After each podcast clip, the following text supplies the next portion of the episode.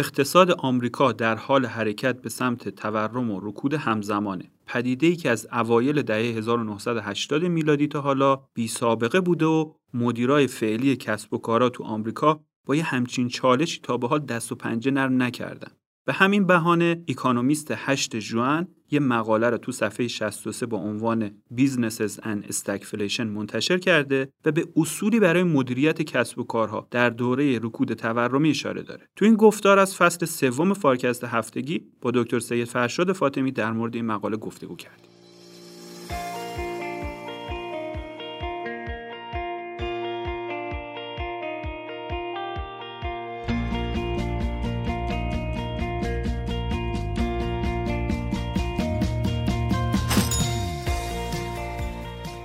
دوستان و همراهان خوب فارکست سلام. فصل سوم فارکست هفتگی هم رو به پایانه و ما برای شروع پرقدرت فصل جدید مثل همیشه نیاز به حمایت های شما داریم. برای همینم یک نظرسنجی و تدارک دیدیم تا هرچه بیشتر با سلایق و نیازهای مخاطبینمون آشنا بشیم و بتونیم محتوای مناسب تری رو برای شما تولید کنیم. جواب دادن به این نظرسنجی از شما کمتر از دو دقیقه وقت خواهد بود اما کمک بسیار بزرگی برای ماست. برای همین ازتون خواهش می‌کنیم که برای جواب دادن به این پرسش ها به لینک نظرسنجی که در توضیحات اپیزود قرار داده شده مراجعه کنید. از صمیم قلب امیدواریم در فصل جدیدم بتونیم شما رو در کنار خودمون داشته باشیم.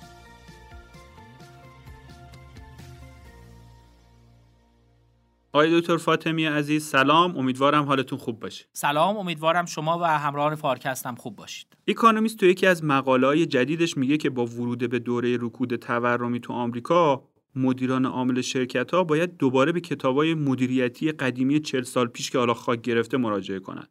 قضیه از چه قراره؟ چرا اکانومیست یه همچین توصیه رو برای مدیران عامل داره؟ اکانومیست تو این مقالش اشاره می‌کنه که تورم بالا توی همه جوامع من جمله میگه تو آمریکا استقبال ازش نمیشه. مونتا یه نکته دیگه اضافه می‌کنه. میگه علاوه بر اینکه استقبال نمیشه غیر متعارف هم هست غیر آشناست.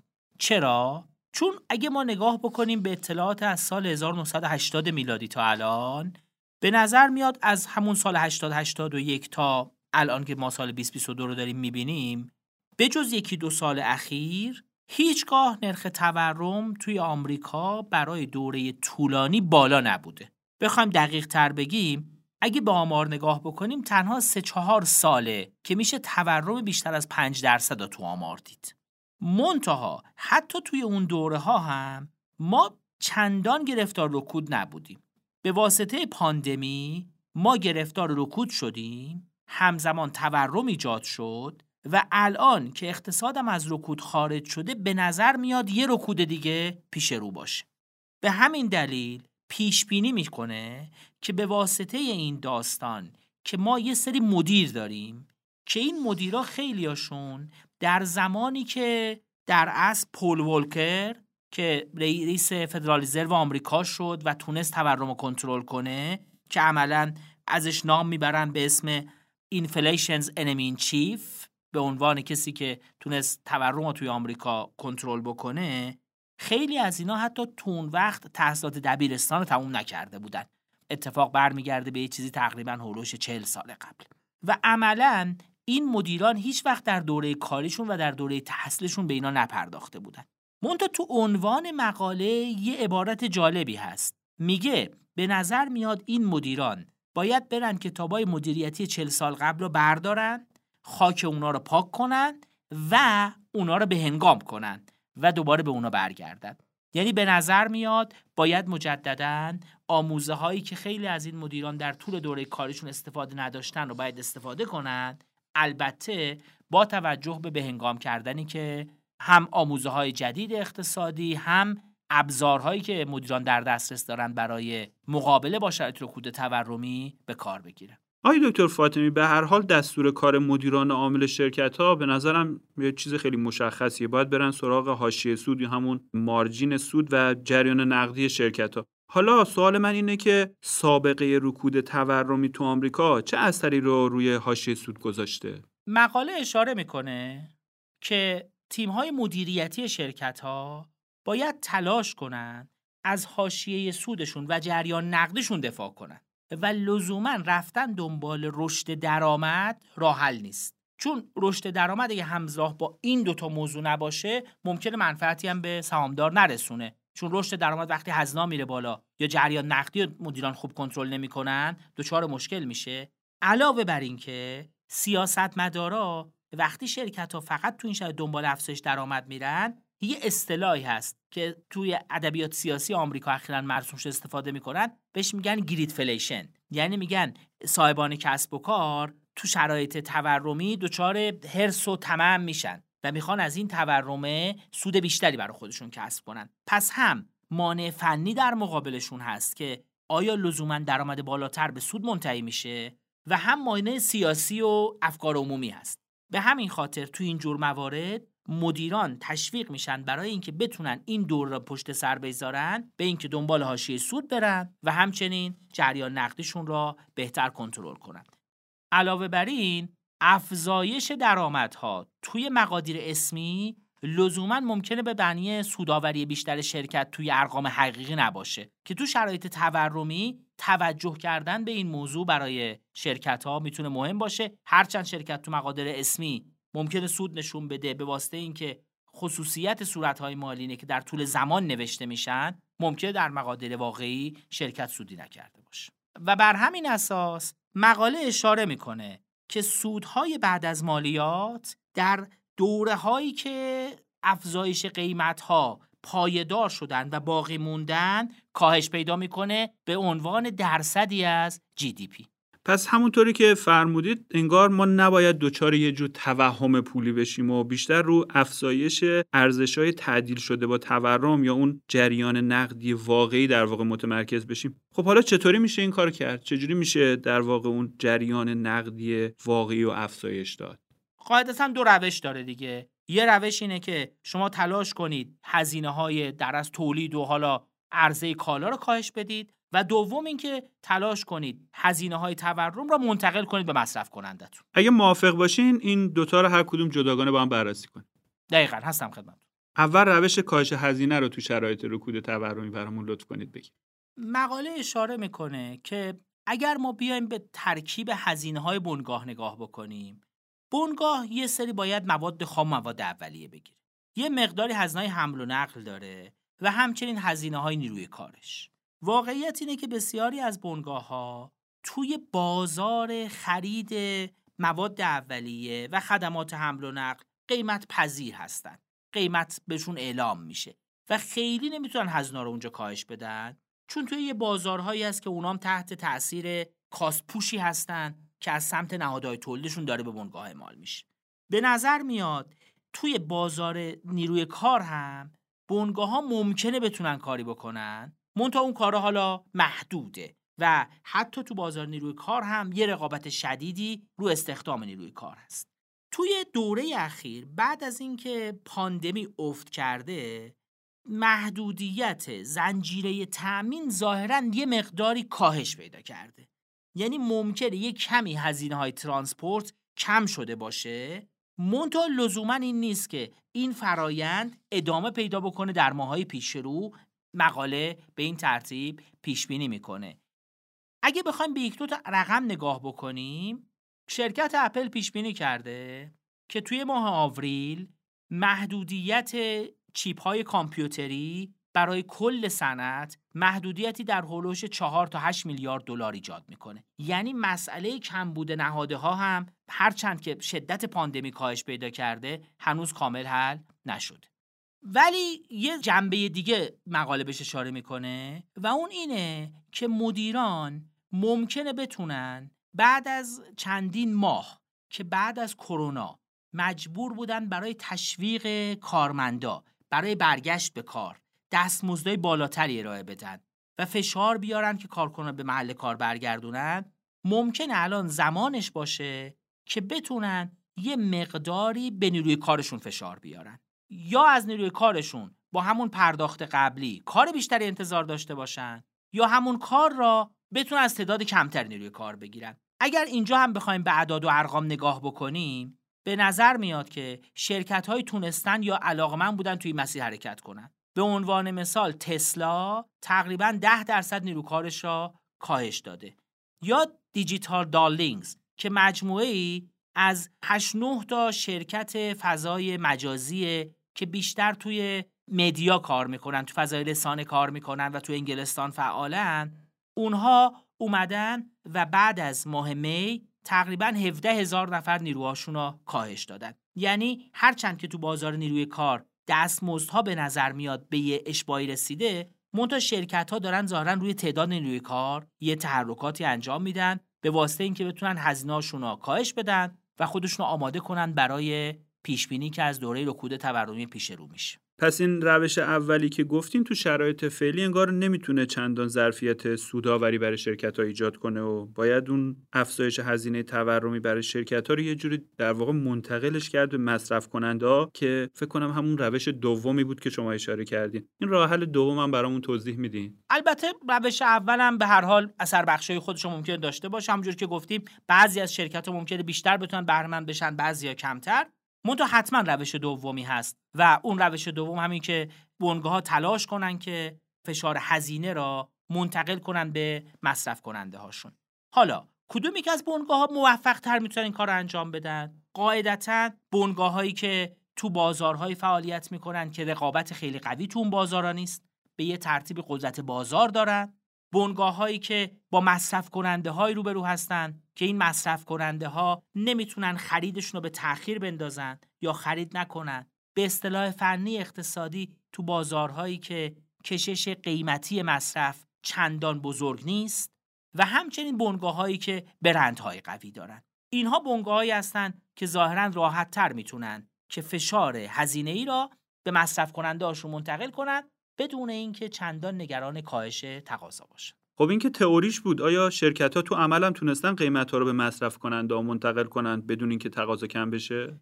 ظاهرا تلاششون رو کردن موفقیت هم داشتن محتا محدود بوده اگر برگردیم به اون مثال هایی که زدیم حتی مقاله اشاره می‌کنه کمپانی های مثل مکدونالد و ورایزون که کمپانی در از خدمات مخابراتی توی آمریکا حتی این شرکت ها هم نگران باقی موندن تقاضا در صورت افزایش قیمت ها هستن یعنی به نظر میاد این به این ترتیب به سادگی امکان پذیر نیست. البته مقاله اشاره می‌کنه که مدیرا برعکس سوابق تورمی گذشته ابزارهای جدیدتری هم در اختیار دارن. مثلا می‌تونن از قیمتگذاری الگوریتمی real-time استفاده کنن.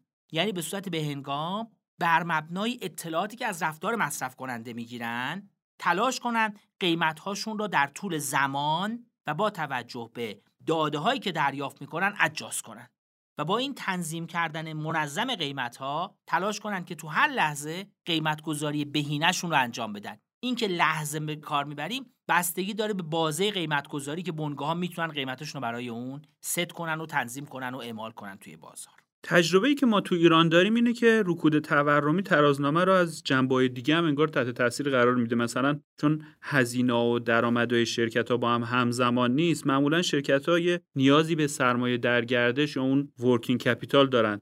مثلا وقتی که تورم زیاد میشه و قدرت خرید پول نقد تو طول زمان در واقع کاهش پیدا می‌کنه مدیریت کردن این سرمایه تو گردش و اون جریان بازگشت وجوه نقد برای شرکت ها یک موضوع خیلی چالش برانگیز میشه و ما هم تو ایران خیلی تجربه زیادی تو این زمینه داریم. آیا مقاله به این موضوع هم اشاره داشته؟ دقیقا. مقاله به نظر من تو این زمینه یه جمله خیلی کلیدی داره. مقاله میگه inflation plays havoc on the balance sheet. میگه تورم مثل یه آوار توی ترازنامه خراب میشه. یعنی اتفاقی که میفته به واسطه اینکه خصوصیت ترازنامه اینه و خصوصیت صورتهای مالی اینه که برای دوره زمانی نوشته میشه عملا تورم این عدم تعادل ها رو ممکنه بسیار تشدید کنه. عدم تعادل ها از کجا پیش میاد؟ اصلش از اینجا پیش میاد که شما یک نیاز به سرمایه در گردش دارید یه زمانی طول می‌کشه بین زمانی که شما هزینه ها رو انجام می‌دید تا زمانی که درآمدها رو کسب می‌کنید و دو اینکه شما برای مدیریت کردن این مورد تو دوره تورمی ممکنه فشار بیشتری روی بالانس شیتتون بخواید بیارید. یعنی اینکه در حالتی که در شرایط عادی یک دلار ابتدای دوره با یک دلار انتهای دوره تفاوت ارزششون چندان قابل توجه نبوده تو شرایط تورمی با تورم هایی که برسه به مثلا 10 15 درصد اون وقت اینا با همدیگه خیلی خیلی متفاوتن. و به همین خاطره که اون وقت ممکنه کمپانیا به این فکر کنن که من کالامو پیش فروش کنم یا الان کالایی که دارم می‌خرم کی پولش به دستم میاد و مدیریت کردن دوره ای که سرمایه در گردش مورد نیازه و عملا دوره پرداخت مصرف کننده و مشتری ها برای کمپانی خیلی خیلی می‌تونه مهم باشه. مقاله شواهدی هم از این بلایی که سر ترازنامه شرکت ها اومده ارائه میده. مثلا کمپانی به بزرگی والمارت که تو این دوره به تنهایی تقریبا یک پنجم ارزش بازاریش از دست داده که یه چیزی هلوش 80 میلیارد دلار بوده توی میانه های ماه می گزارش می‌کنه که یه فشار قابل توجهی روی کشفلوش اومده به دلیل نیاز به ورکینگ کپیتالش سرمایه در گردشش که حاصل افزایش حجم موجودی انبارش بوده. و داره تلاش می‌کنه با کاهش موجودی انبارش این مسئله تا یه مقداری حل بکنه. این افزایش موجودی انبار برای کمپانی به اندازه والمارت تقریبا به اندازه یک سوم بوده. یعنی یه کمپانی به اندازه والمارت یک سوم موجودی انبارش بیشتر از دوره مشابه قبلی بود. به عنوان به طور مشابه به عنوان مثال بعدی کمپانی تارگته که اونم یه کمپانی دیگه است که تو همون بازار خورده فروشی شبیه والمارت فعالیت می‌کنه. این کمپانی سود عملیاتیش توی کوارتر فعلی رسیده به دو درصد. عددی که توی فصل قبلش بوده 5 درصد. عملا تارگت چه هدفی داشته؟ چه کار می‌کرده؟ تارگت تلاش کرده با کاهش مارجین خودش و با فروش کالا توی مقادیر تخفیفی خیلی سنگین درس موجود انبارش کنترل کنه. و عملا مسئله اینه که این یه مسئله عمده هست برای بنگاهایی که به این ترتیب گرفتار. خب با این توضیحاتی که دادید به نظرم می‌رسه که ارزیابی کردن عمل کرده کسب و کارا تو دوره های رکود تورمی نباید یک کار خیلی ساده ای باشه اون معیارای دوره های تورم پایین و متوسطی که قبلا شما اشاره کردین حتی می‌تونه توی شرایط گمراه کننده هم باشه. درست میگم؟ دقیقا. و مقاله خیلی قشنگ اشاره می‌کنه به این موضوع. مقاله میگه اگر شما به مهمترین شاخص ارزیابی عملکرد شرکت ببینید که احتمالا ریترنال کپیتال بازگشت سرمایه است یا بازدهی سرمایه شرکته شما تو صورت بازدهی رو دارید که به ارقام امروز دارید فروش و سود و اینا رو محاسبه می‌کنید و تو مخرج سرمایه است که توی خصوصیت ترازنامه اینه که به ارقام دوره های قبل نوشتیدش. مقاله اشاره می‌کنه این خودش می‌تونه میسلیدینگ باشه می‌تونه گمراه کننده باشه و شرکت ها سودی بیشتر از اون سودی که واقعا کسب کردن روی سرمایه رو نشون بدن. چرا؟ چون صورت مقادیر امروزه مخرج مقادیر گذشته دلار. مقاله اشاره می‌کنه که تو دوره 1979 تا 1986 که آخرین دوره رکود تورمی شدید اقتصاد آمریکا بوده و عملا همزمان بوده با کاهش شدید صادرات نفت به دلیل انقلاب ایران و افزایش شدید قیمت نفت که باعث اون رکود تورمی بزرگ توی آمریکا شده توی این دوره استانداردهای حسابداری تو آمریکا تغییر کرده و شرکت ها مجبور بودن به واسطه اینکه همین تغییرات را روی آروسیشون روی ریترنان کپیتالشون نشون بدن روش های متفاوتی را برای ارزیابی انجام بدن. البته خود مقاله میگه خیلی خیلی سخته که تصور کنیم الان به اون استانداردهای سخت بخوایم برگردیم. منتها به هر حال شواهدی وجود داره که به کار بردن معیارهای معمول برای ارزیابی عملکرد شرکت ها تو شرایط رکود تورمی ممکنه کار نکنه. آقای دکتر فاطمی برخلاف آمریکا اتفاقا اقتصاد ایران تو یک دوره خیلی طولانی تو وضعیت رکود تورمی بود و نتونستیم در واقع از اون خارج بشیم. به نظرتون این راهبردهای مدیریتی که تو این مقاله بهشون اشاره میشه تا چقدر به درد اقتصاد ما می‌خوره اگر به نظرتون می‌رسه که سری راهبردهای دیگه هم میشه اضافه کرد لطفا اونا رو برامون بگید حتما این توصیه رو میشه استفاده کرد به خصوص اینکه ما یه دوره طولانی تورم داشتیم و همواره به این ترتیب اتفاق افتاده که افزایش هزینه ها منتقل شده مصرف کنند.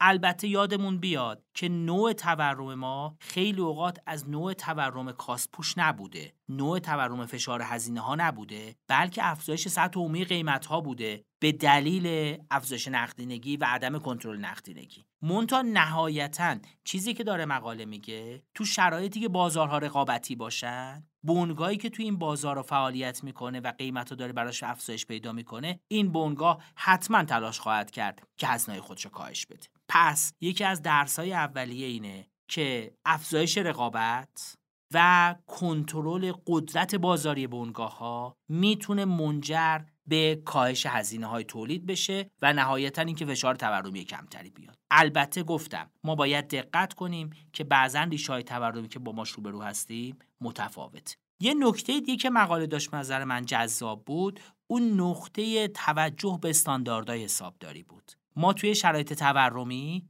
بنگاه هایی داریم که این بنگاه همواره سوداوری دارن نشون میدن. منتها ممکنه واقعا چیز جدیدی به اقتصاد اضافه نکنن. یه مثال خیلی خیلی ساده بنگاه هایی هست که ذخیره استهلاک نگه میدارن تو شرایط تورمی. ذخیره استهلاک یعنی شما باید بتونید ارزش سرمایه های شرکت رو حفظ کنید. منتها عملا توی شرایط تورمی استهلاکی که نگه داشتید توان جبران سرمایه های شرکت ها نداره. یعنی عملا خیلی از بنگاه های ما سودی که دارن بین سهامدارشون توضیح می‌کنن نه سود واقعی حاصل از فروش بلکه انگار دارن ارزش سرمایه رو بین سهامدارشون توضیح می‌کنن. چون به اندازه کافی ذخیره استهلاک برای جایگزینی سرمایه ها انجام نمیشه. به همین دلیله که ما بنگاه هامون خیلی خیلی همیشه تلاش می‌کنن که افزایش سرمایه بدن. به واسطه اینکه اون افزایش سرمایه از طریق عدم توزیع سود عملا اینکه بخشی از سود بنگاه را می‌خوان ببرن جبران بکنن جای استهلاکی که اونا نتونستن شناسایی کنن جبران کنن. به نظر من یکی از درساینه که ما اگه تو شرایط تورمی داریم حساب می‌کنیم لزوما با معیارهای استاندارد حسابداری پرفورمنس شرکت رو برآورد ارزیابی نکنیم.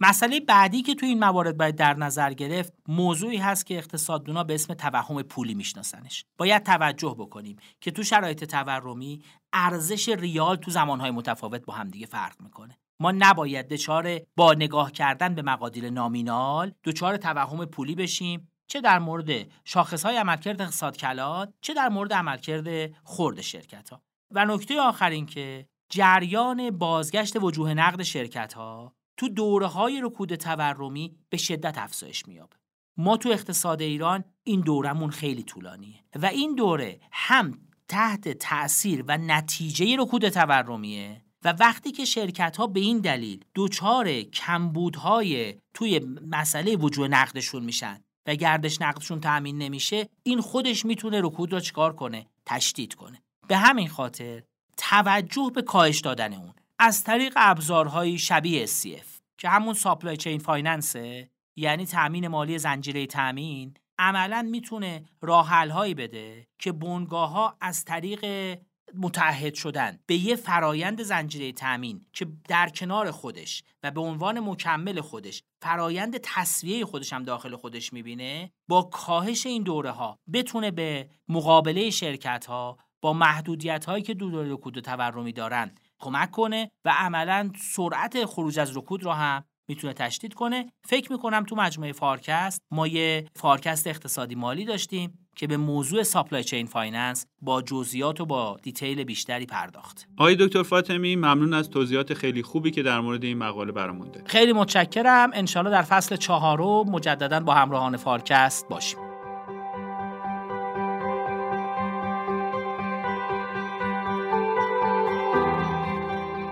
از اینکه تا پایان این گفتگو با ما همراه بودید بسیار ممنونم. فارکست با طراحی و برنامه ریزی شرکت مشاور مدیریت رهنمان در استودیو دانشگو تولید میشه و شما می‌تونید پادکست های ما رو تو پلتفرم های پادگیر مثل Castbox، Google Podcasts و Apple Podcasts بشنوید. حمایت شما از ما در شبکه های اجتماعی مثل لینکدین و اینستاگرام واقعا دلگرم کننده است. من محمد امین نادریان هستم و روزهای خوب و خوشی رو براتون آرزو می‌کنم. خداحافظ.